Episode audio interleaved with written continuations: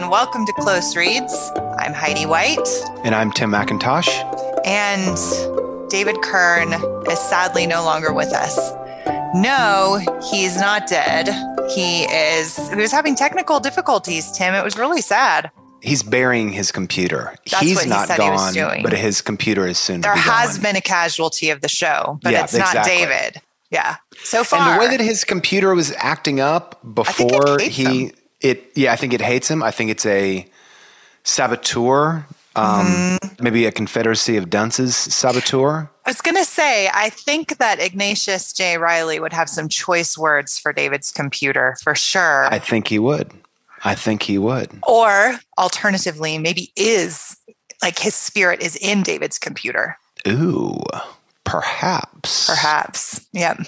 Yeah. So we are about to talk about Tim and I, A Confederacy of Dunces by John Kennedy Toole. And we are on part 3, chapters 7 through 9.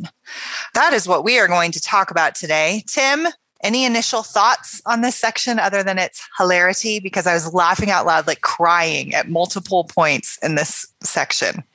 I think the parts that are funniest to me is when Ignatius J. Reilly is in the spotlight, and even more specifically, when Ignatius J. Reilly is writing. Oh my gosh, same. Right? Same-sies. When he is, it's a little bit more, it's not just monologuing, but when he has time to address the reader and kind of give the full flowering of his vocabulary and just goes on some rant against Myrna or like the commercial capitalistic overlords, you know, that have doomed him to a life of menial penance. When he gets to do that, it is so great. I feel like you totally nailed that really well. The life of menial penance. Okay, I have a question. Worthy of Ignatius J. Reilly. I was going to say, do you find when you spend a lot of time with an author, does the vocabulary and syntax of the author kind of, I don't know. Do you feel like soaked enough that you start speaking like that author? I really want to say yes, because I think that would make me a much better communicator. I don't know. I've never paid attention to that or noticed that, but I'd like to think that that's true. And I would like to think that I could speak with the hilarity and eloquence of Ignatius J. Reilly without picking up a single one of any of his other characteristics. Of his other bad habits. Not one. Yes. Okay, but look, he's very well spoken.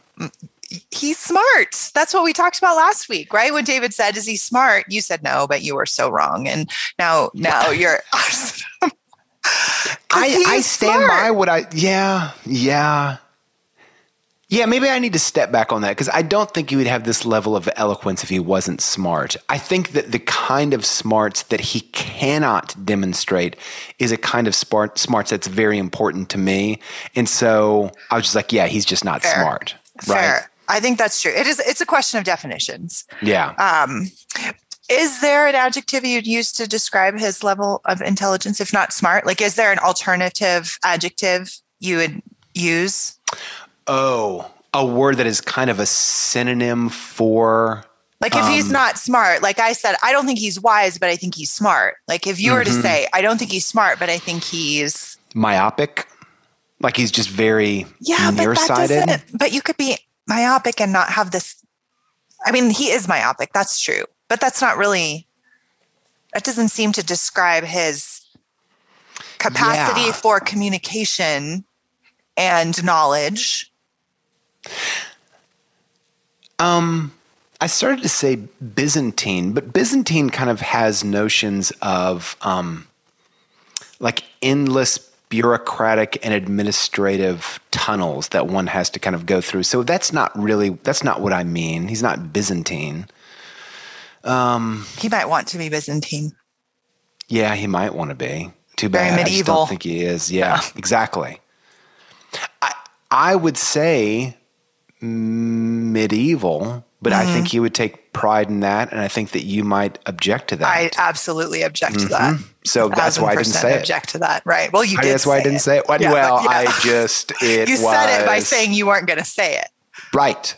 Exactly. You know what they call that in psychology adjectives? What do they call that? Passive aggressive. What do they call that? That's so good. There's a name for your illness, Tim. Right. Yeah. It's passive. It's being passive aggressive. All right. Lesson learned about Tim. He's going to say what he wants to say, and without really saying it. Okay. Is there something that stood out to you about chapters 7 through 9, Heidi? So I'm having such like in this.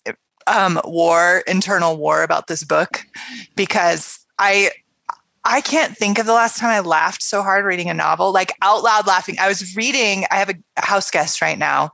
Mm-hmm. And I was reading on the couch earlier today to get ready for the podcast. And like, I was like crying, like I was reading these long passages from that working boy letter. Oh yeah, or journal entry or whatever it is at the end of, and we've got to read some of our favorite passages from that. Yep. Please, can we?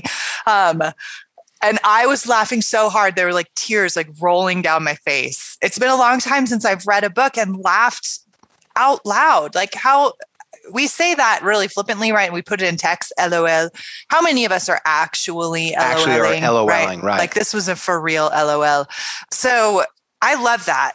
However, I still can't figure out what this book is about. And like, I can't figure out what the plot is on all these side characters. And so maybe you can help me get organized in my head. I feel like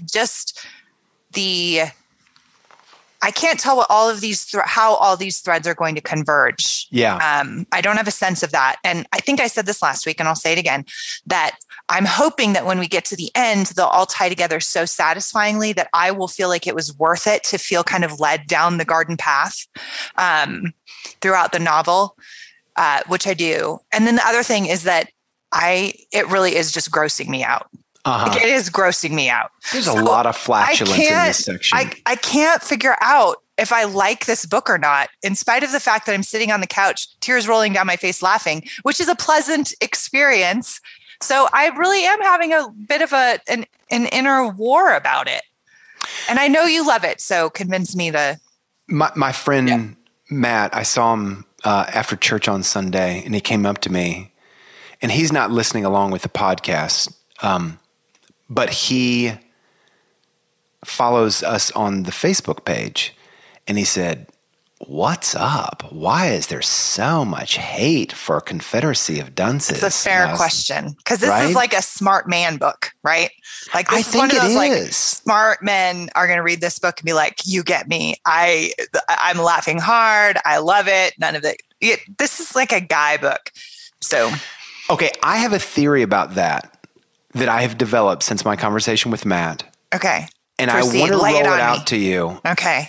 It does involve a little bit of gender profiling. Fair. I think it warrants it, because there seems to be, and here's why.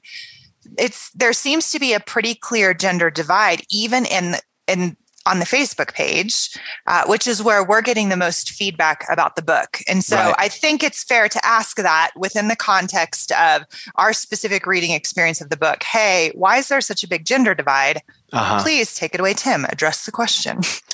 Okay, here's my hot take. I wonder if it has to do with that kind of traditional notion that I actually think has a lot of bearing in reality, maybe even in biology, that... it's a little bit easier for men to compartmentalize certain aspects of this book and just focus on what I think is the main thing, which is the humor of the book. And they can kind of bracket away some things that I wonder if some of our female listeners have a harder time bracketing away, namely he's just a very unappealing character is Ignatius J. Reilly, and he seems to be a spokesperson for something that a lot of people, I think yourself included, hold dear, which is kind of an embrace or at least a sadness over the loss of a kind of more medieval spirit. And yeah. I think like, okay, even if I want to be clear, like there are certain aspects of like the medieval world, the medieval cosmology that I find really appealing. And so when Ignatius is kind of the spokesperson for that vision of reality. Part of me is just like, I don't like that. I don't like that he does that. But it's pretty easy for me to just like kind of bracket that away and say, but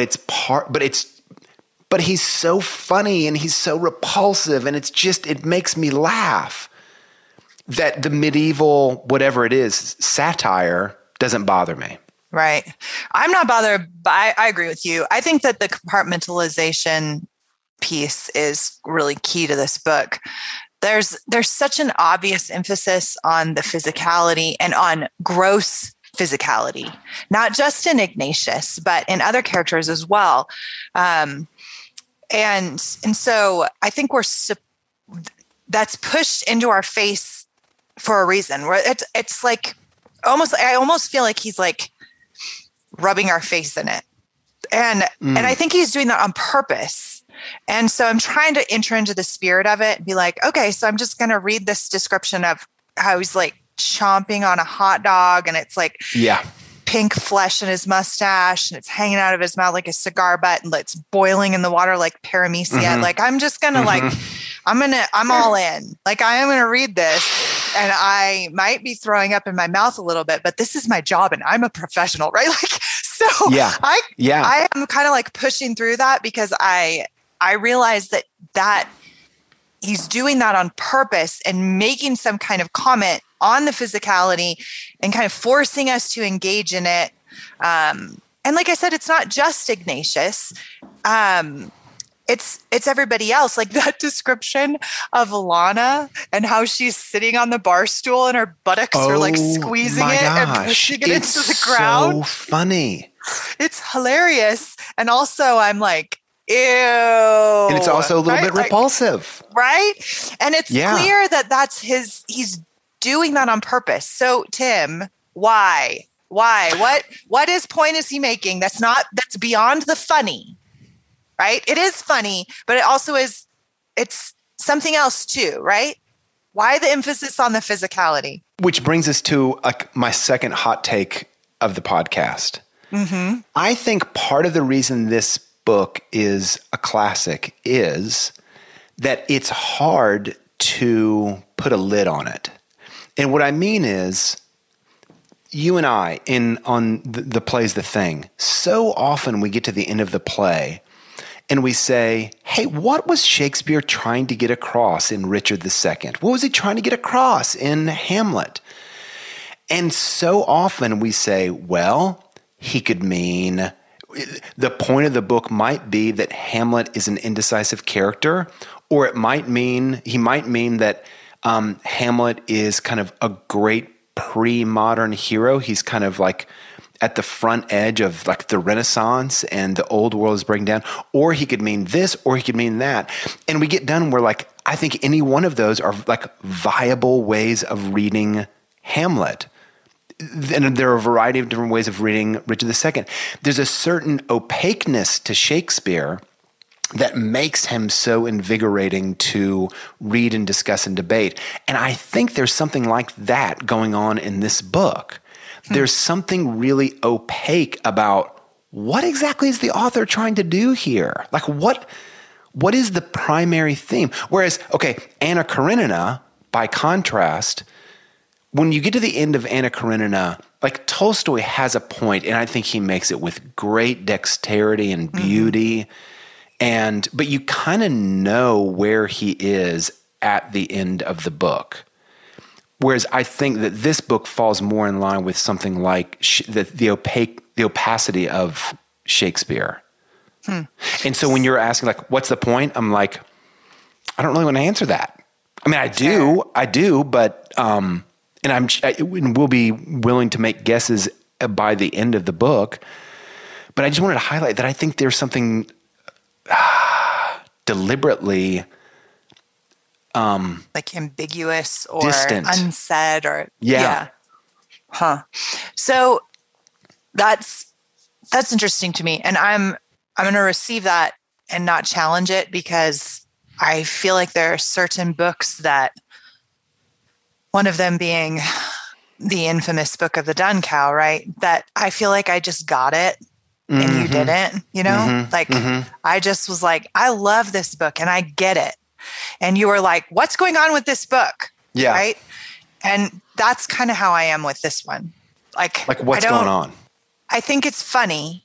And I think that it is. And actually, to me, Ignatius J. Reilly, straight up, I find him the most understandable character in the book. I'm not saying relatable, but I like he dominates the book. He takes over the book, right? He is the book. But there's all of these side characters that I'm like, that seem just as like sordid and squalid and mm-hmm. ignoble as he mm-hmm. is.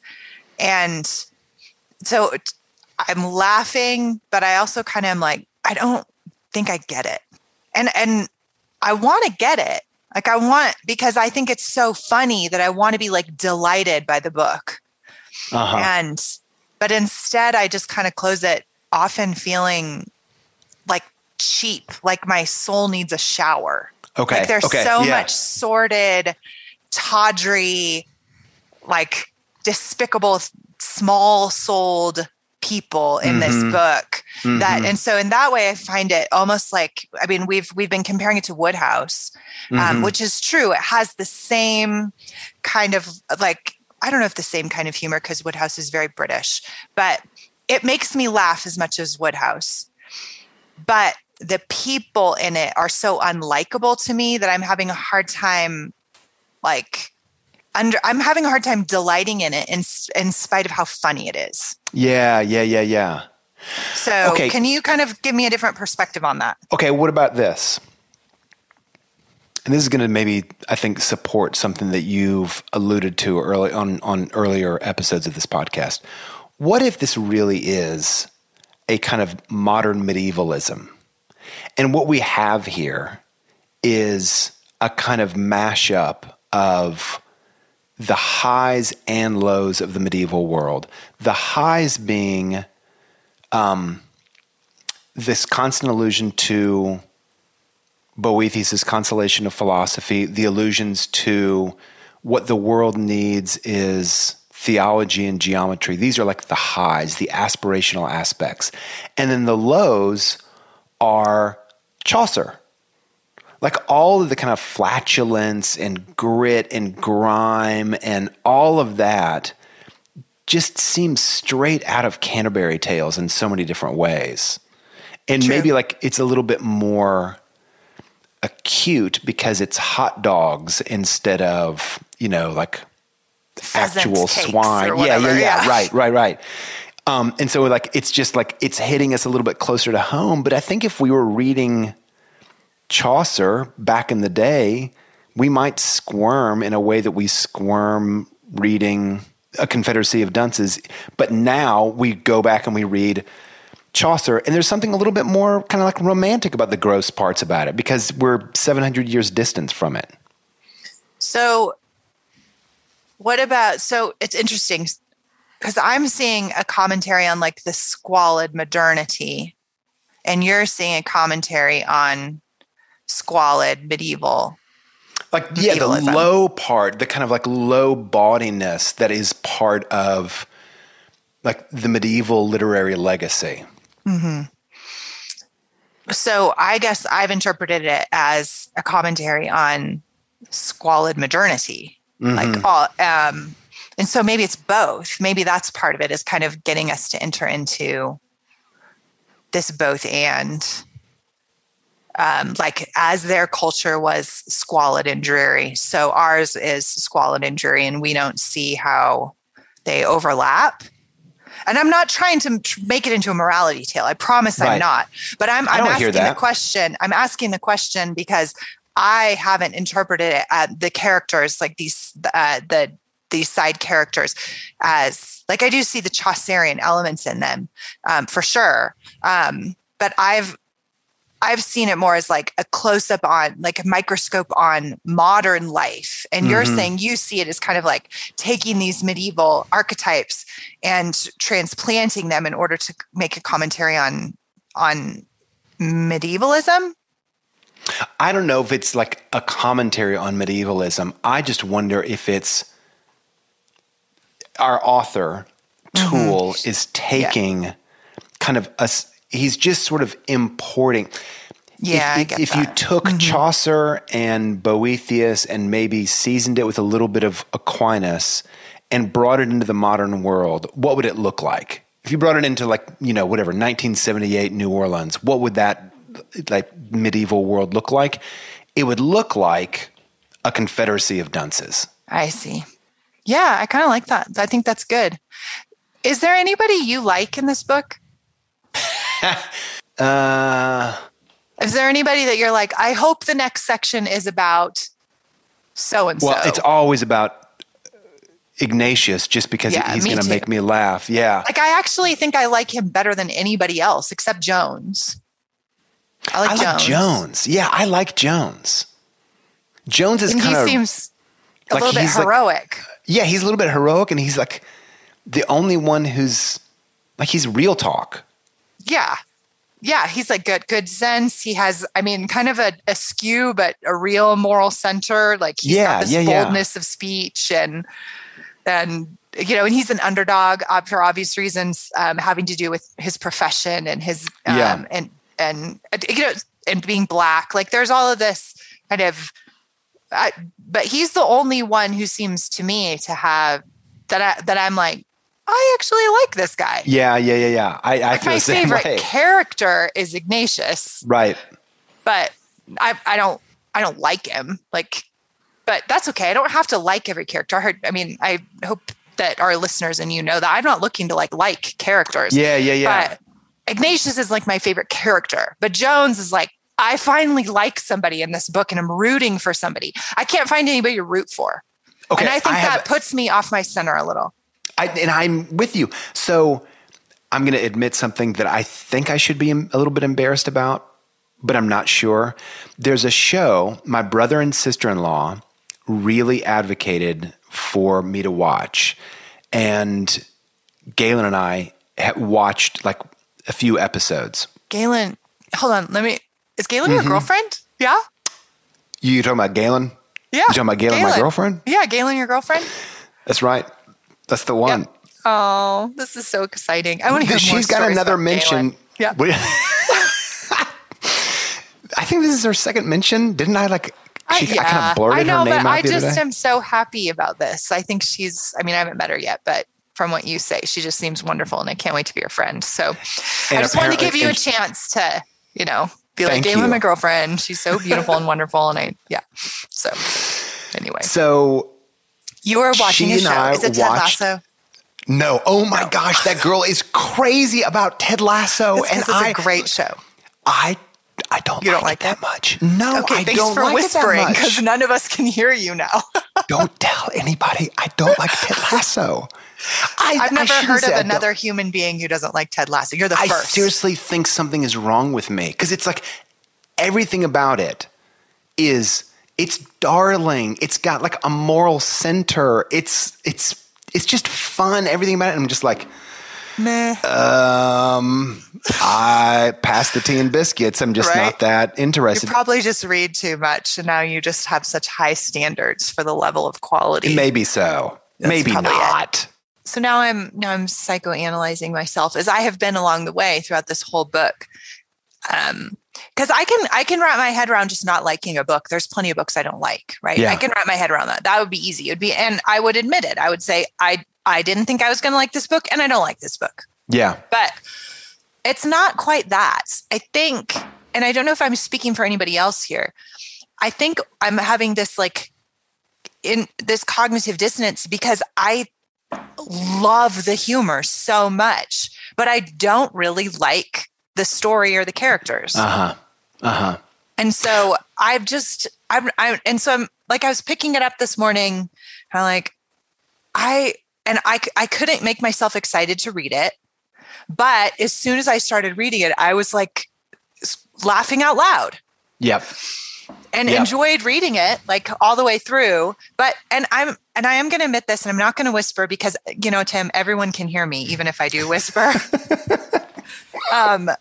But I'm going to say this with a bit of trepidation, knowing it might be my own flaw as a reader. I kind of don't care how it ends. I don't care what happens. Like, I have absolutely no investment in the plot of this story, whether they pay off the debt. I have no idea what's going on with any of these side stories. I have no emotional investment other than I enjoy laughing at the humor. Right. Okay. I want to actually push back on this. Please. Let's imagine we've made the comparison between this book and a Wooster and Jeeves novels. If you got to the end of Wooster and Jeeves and the plot line wasn't kind of done up in a nice bow, would you be a little bit disappointed? Yeah. Right. Yes, I would. I mean, you've got to get that cow creamer back. You've got to get the cow creamer back. Agatha needs that cow creamer. Absolutely. Let me put this to you. I think if these various strands of the book are not patched together in some way, I bet you'll be disappointed. Yeah, maybe I would.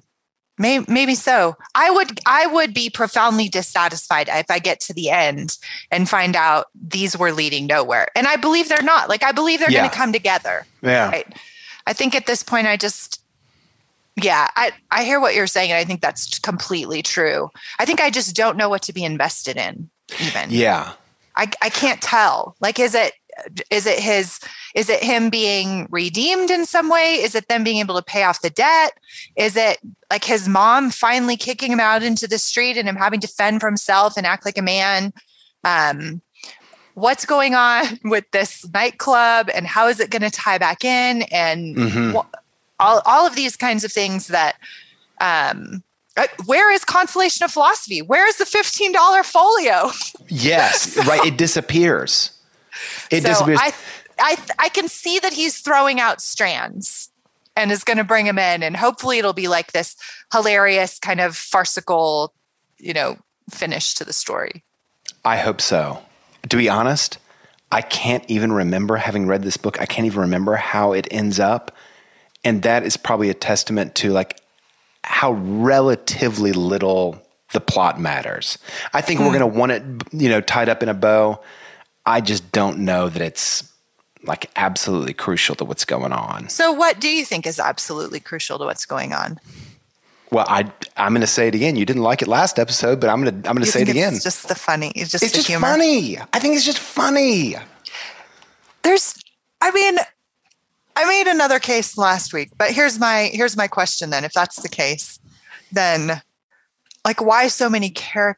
Why not like a short story about his relationship with his mom or like there's, but on the other hand, if I were you, I'd say, well, why the cow creamer, right? Who cares? It's just to be funny. Yeah. Like, right. So although the cow creamer does represent the decadence of upper class British aristocracy, right? And so so you're saying kind of like the car debt is not representative of anything. It's just debt incurred from a car accident. Is that right? Is that kind of what you're going to say? I guess what I'm saying is that I guess no. I guess what I'm saying is I think it is just the same way that Wodehouse is. The reason it's so funny is because he's making a commentary on the society. Mm-hmm, right. Mm-hmm. And like that's the setting in which like Jeeves and Wooster create the farce, the British aristocracy creates the satire. Right. Yeah. And so, and this, that's why the cow creamer matters, right? Because, it's important because it's completely unimportant. Yeah. Like, who cares about a cow creamer? But it's everything to the story because it represents this excess and decadence and this petty small-mindedness of the people who actually should be investing in and caring about the empire. And, that's the dissonance between the British aristocratic ideal and the British aristocratic reality, and how Jeeves and Wooster have this, like, bigger-than-life and also smaller than life interaction with that is what makes it so funny, along with just the jokes, right?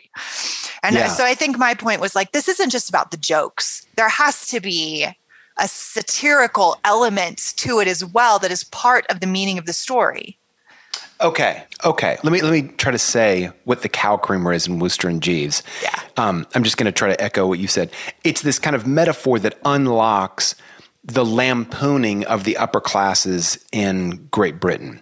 So it's not just a cow creamer. It's kind of a metaphorical way of opening the book up to see something kind of deeper.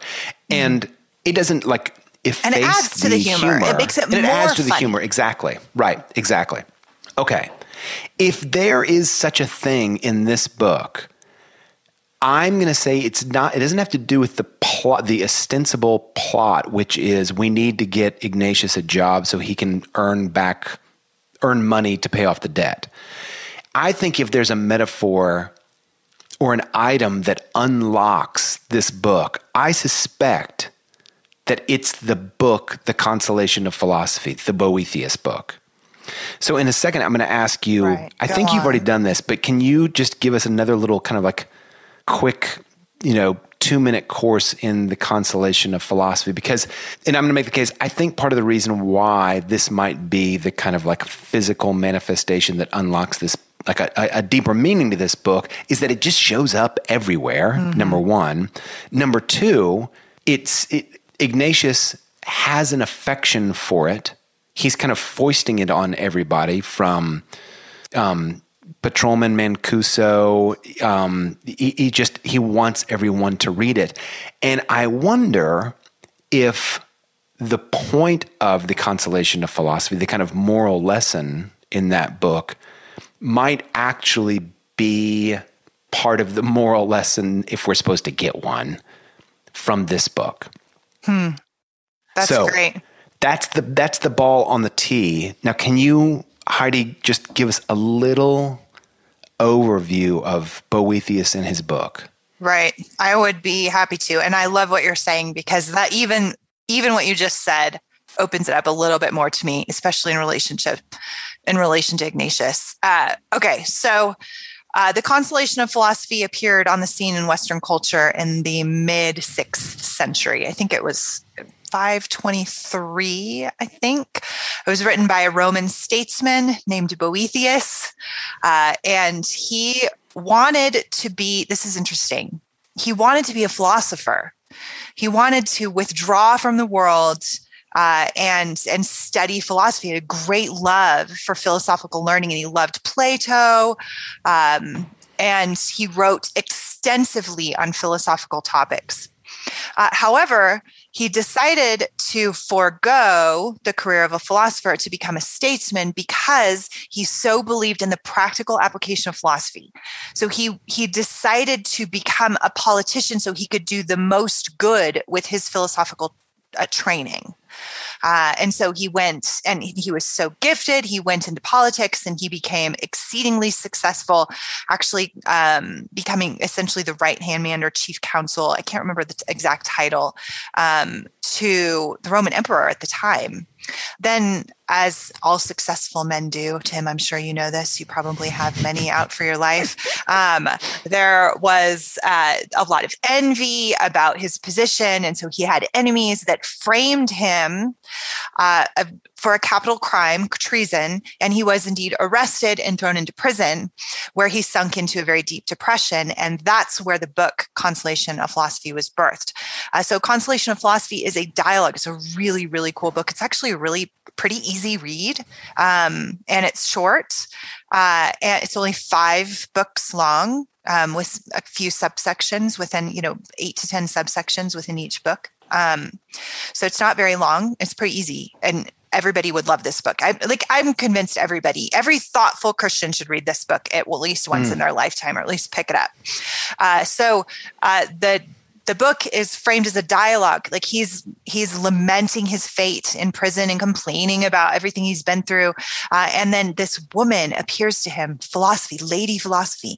She appears to him in prison and she asks him what's wrong. And he says, well, this and this and this. And he just vents everything to her. And she's like, get yourself together.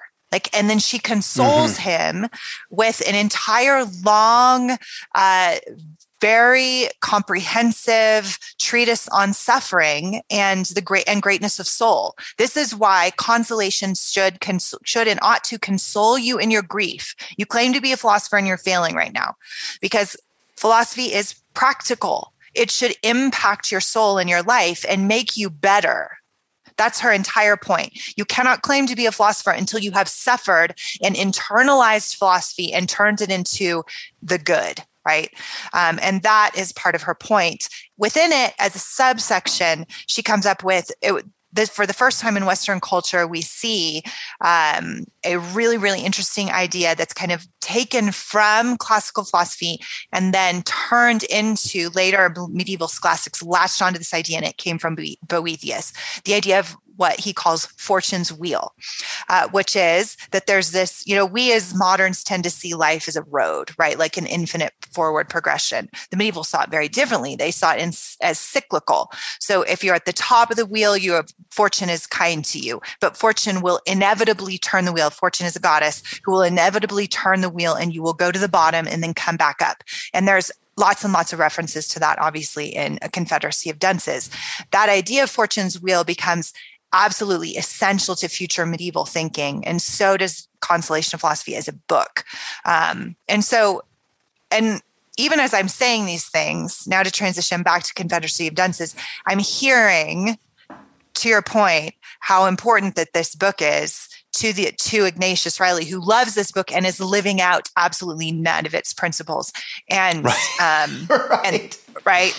And claiming them as his own, and even evangelizing them to others, and then completely divorcing himself from it. That's that whole idea of like, he's got the head and he's got the belly, but he lacks the chest. And Consolation of Philosophy could be one of those things that builds that up in him, and yet he doesn't have the eyes to see it. He does make references to, I think at the end of one of the sections, he kind of cries, "Ah, alas, fortune's wheel turns again." So great. Right. It's so funny because he starts at the bottom and he gets thrown down to the bottom. Like there's no real ascent for him. There's no ascent of character. Like his ascent is when he's hired by Levy Pants and he manages to get paid for not working. That's his idea of ascent. When he gets thrown down off the wheel, he's not really any lower or any higher than he was when he was ascending. So even that part, it's just a little bit of irony that he's not even abiding by that aspect of Boethius. The wheel of fortune doesn't really seem to do much for him. Right. Well, and I think that, to your point, that is clear from the beginning, like that idea of him not living up to the ideal. But what you just said a few minutes ago that kind of clicked something for me is to compare it to the cow creamer in the Wodehouse in Jeeves and Wooster. Yeah.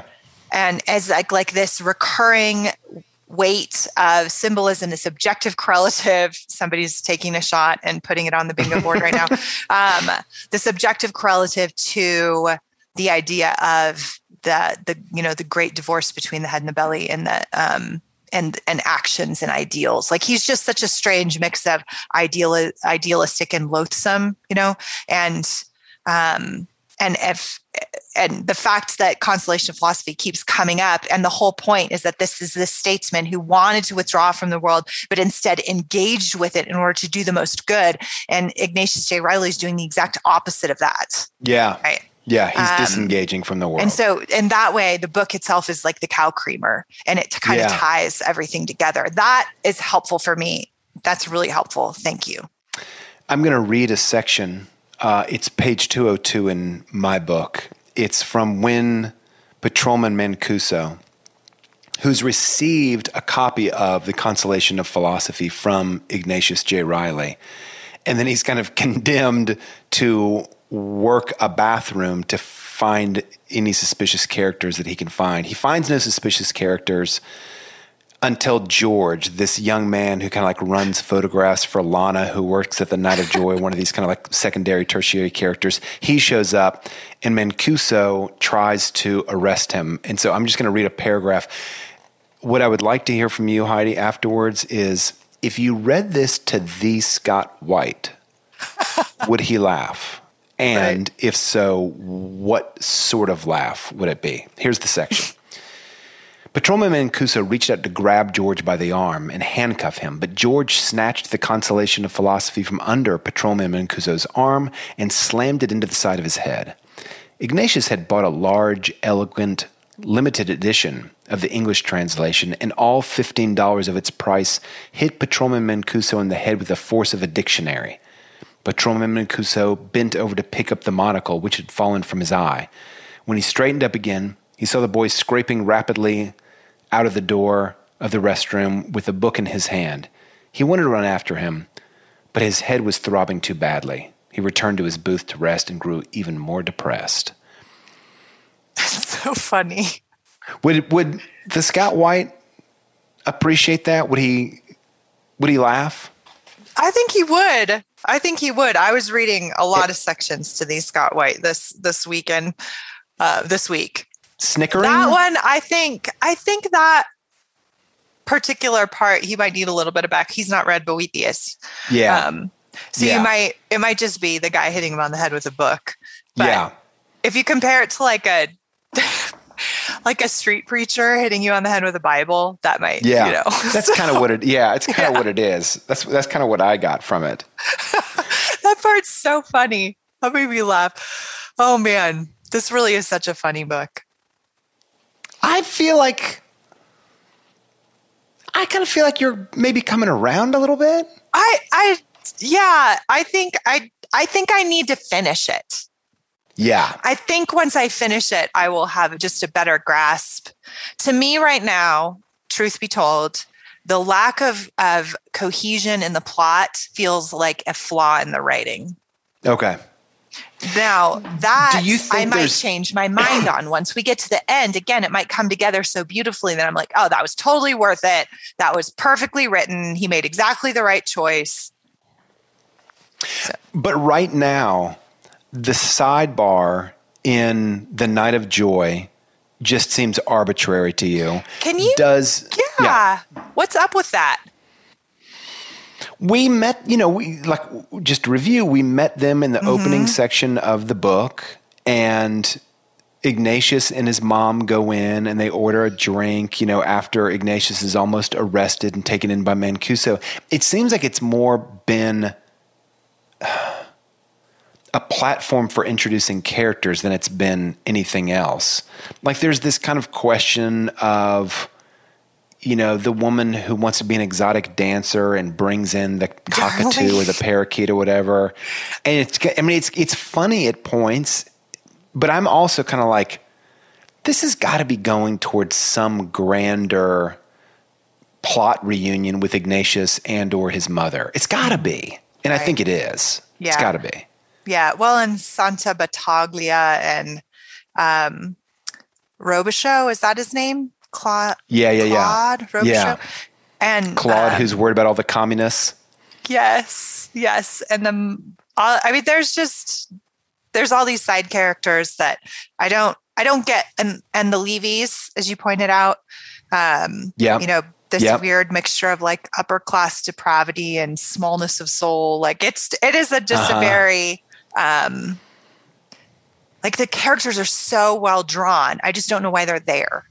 And so as we get to the end... Those are beautiful knickknacks. Yeah. What are they doing here? That's a great description of it. So once we get to the end and I see how it ties together, I'm hoping I will come back and eat my words and say, I totally get it. That was exactly the right way to write this book. But we're right now only about halfway through. So we still have got a ways to go before we figure out like what exactly is going on with these side characters. Okay, I would like to read... as we kind of start to move toward the end of the show, a section from Ignatius J. Reilly's work under the pseudonym Working Boy. I do have a segment to read from that. I will see if it is the same segment. I hope it's not the same segment, but it might be. So this for me is on page 238. Okay. Ignatius has taken a job as a weenie salesman. And he's selling hot dogs now in the French Quarter, which is just the cesspool of modern New Orleans for him. It could not be any worse. And so here are the top three paragraphs from his description of his work in the French Quarter. Clearly, an area like the French Quarter is not the proper environment for a clean-living, chaste, prudent, and impressionable young working boy. Did Edison, Ford, and Rockefeller have to struggle against such odds? Clyde's fiendish mind has not stopped at so simple an abasement, however, because I am allegedly handling what Clyde calls the tourist trade. I have been comparisoned in a costume of sorts. Judging from the characters that I have had on this first day within the new route, the tourists seem to be the same old vagrants I was just selling to in the business district. In a stupor induced by Sterno, they have doubtlessly stumbled down into the quarter and thus, to Clyde's senile mind, qualify as tourists. I wonder whether Clyde has ever even had the opportunity to see degenerates and wrecks and drifters who buy and apparently subsist on paradise products. Between the other vendors, totally beaten and ailing itinerants whose names are something or things like Buddy, Pal, Sport, Top, Buck, and Ace, and my customers, I'm apparently trapped in a limbo of lost souls. Do you know what's really funny? You read that passage, and while I was reading it and laughing out loud, once again, LOL, LOL. That whole LOL, the nicknames, Buddy, Pal, Sport, Top, Buck, and Ace. I was laughing so hard, and I thought to myself, Tim will love this part. Like, I just knew that you would love that. Oh, you really? Yes. You were right. You were so right. I love it. I am going to read. What about you? I'm going to read The Pirate Fight because I could not hold it together. Good. I was like, I read it like 4 times and then I like called everyone in my house to come and listen to me read it again. So, yeah. All right. And I don't even think I'm going to make it through without laughing my head off, even reading it on the air. Okay. Remind, what page are we on? Well, you have a different book than I do, but it's just the next page after what you read. So I bet it's 239. Okay. That paragraph begins, but back to the matter at hand. But back to the matter at hand, Clyde's vengeance. The vendor who formerly had the Quaker route wore an improbable pirate's outfit, a paradise vendor's nod to New Orleans folklore and history, a Clydean attempt to link the hot dog with Creole legend. Clydean. Clyde forced me to try it on in the garage. The costume, of course, had been made to fit the tubercular and underdeveloped frame of the former vendor, and no amount of pulling and pushing and inhaling and squeezing could get it onto my muscular body. Therefore, a compromise of sorts was made. About my cap, I tied the red sateen pirate scarf. I screwed the one golden earring, a large novelty store hoop of an earring, onto my left earlobe. I affixed the black plastic cutlass to the side of my white vendor's smock with a safety pin. Hardly an impressive pirate, you will say. However, when I studied myself in the mirror, I was forced to admit that I appeared rather fetching in a dramatic way. Brandishing the plastic cutlass at Clyde, I cried, "Walk the plank, Admiral!" This, I should have known, was too much for his literal and sausage-like mind. He grew most alarmed and proceeded to attack me with his spear-like fork. We lunged about in the garage like two swashbucklers in an especially inept historical film for several moments, fork and cutlass clicking against each other madly. Realizing that my plastic weapon was hardly a match for a long fork wielded by a maddened Methuselah, realizing that I was seeing Clyde at his worst, I tried to end our little duel. I called out pacifying words. I entreated. I finally surrendered. All the semicolons in that sentence, by the way, are super funny to me. Still, Clyde came, my pirate costume so great a success that it had apparently convinced him that we were back in the golden days of romantic old New Orleans when gentlemen decided matters of hot dog armor at 20 paces. Oh, my gosh. It was then that a light dawned in my intricate mind. I knew that Clyde was really trying to kill me. He would have the perfect excuse, self-defense. I had played right into his hands. Fortunately for me, I fell to the floor. I had backed into one of the carts, lost my always precarious balance, and had fallen down. Although I struck my head rather painfully against the cart, I cried pleasantly from the floor, "You win, sir." Then I silently paid homage to dear old Fortuna for snatching me from the jaws of death by rusty fork. By rusty fork. That's not only one of the funniest paragraphs I've ever read in my life, it's one of the most well-written. It is absolutely brilliant. I mean, hats off, sir. So good. It was then that a light dawned in my intricate mind. I knew that Clyde was really trying to kill me. It's so good. He decided matters of hot dog honor at 20 paces. Heidi, I wonder if I'm going to make an comparison. All right. If you are kind of like being exposed to a confederacy of dunces. It's hard. And, you know, it's kind of like the odor and, right, the odor and the kind of, yeah, all of the problems. It is partly the physicality and part of like the tawdry, just like the shoddy nature of the story. But anyway, keep going. Yeah. But the humor is kind of wearing you down a little bit. Like it's getting to you, isn't it? Oh yeah. No, I love it. I love the humor. I especially love his writing. I loved that Miss Trixie called him Gloria. Like, oh yeah. Oh that is so funny. It's so funny. Everything about this book is funny. And if that is the purpose, I am all in on the humor. I'm totally all in on the humor. That, like I said, the dissonance is not that I don't like the book. The dissonance is that I love the humor and don't like the character or the story very much. And so I'm just trying to resolve that somehow, or waiting for the book to resolve it for me. I'm passively accepting the humor and waiting for the book to dazzle me with its brilliance at the end. That sounds great. But I really appreciate your thoughts. Like it was really helpful. And I want to love every book on earth. And so I am happily willing to be convinced of anything. And so I really appreciate your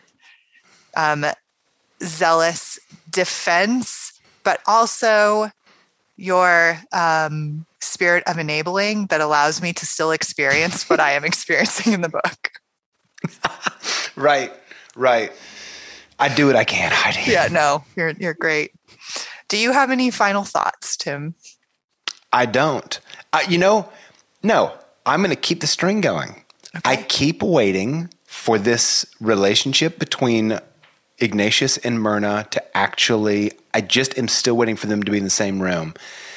And I keep waiting for it, and it keeps not happening. So I'm going to keep waiting for it until it happens or until the book ends. Mm-hmm. Well, how about you? Final thoughts? Well, I mean, I feel like that about all the things I said on the show today. Like I'm here for it. I'm just waiting for it to dazzle me.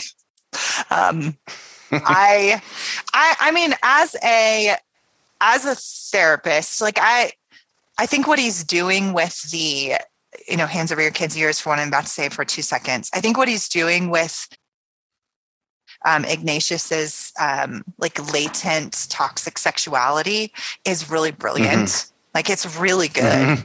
Mm-hmm. It's so well written. It's so psychologically consistent. It adds a lot of humor and I think a lot of pathos and an element of like creepiness to the story.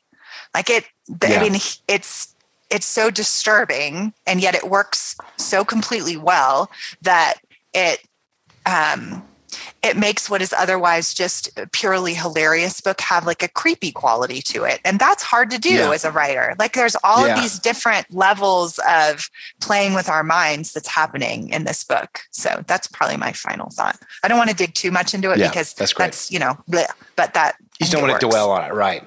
Yeah. All right, Tim. So I'm going to ask you to do something for me because I can start a show just fine, but I'm not very good at ending it. Oh, yeah. So I'm just wondering if you could do it for me. You could save me from myself. I'm going to give it a shot. Thanks, Tim. Hey, on behalf of Heidi White and David Kern in absentia, we want to thank everybody for joining us for part 3 of The Confederacy of Dunces by John Kennedy Toole.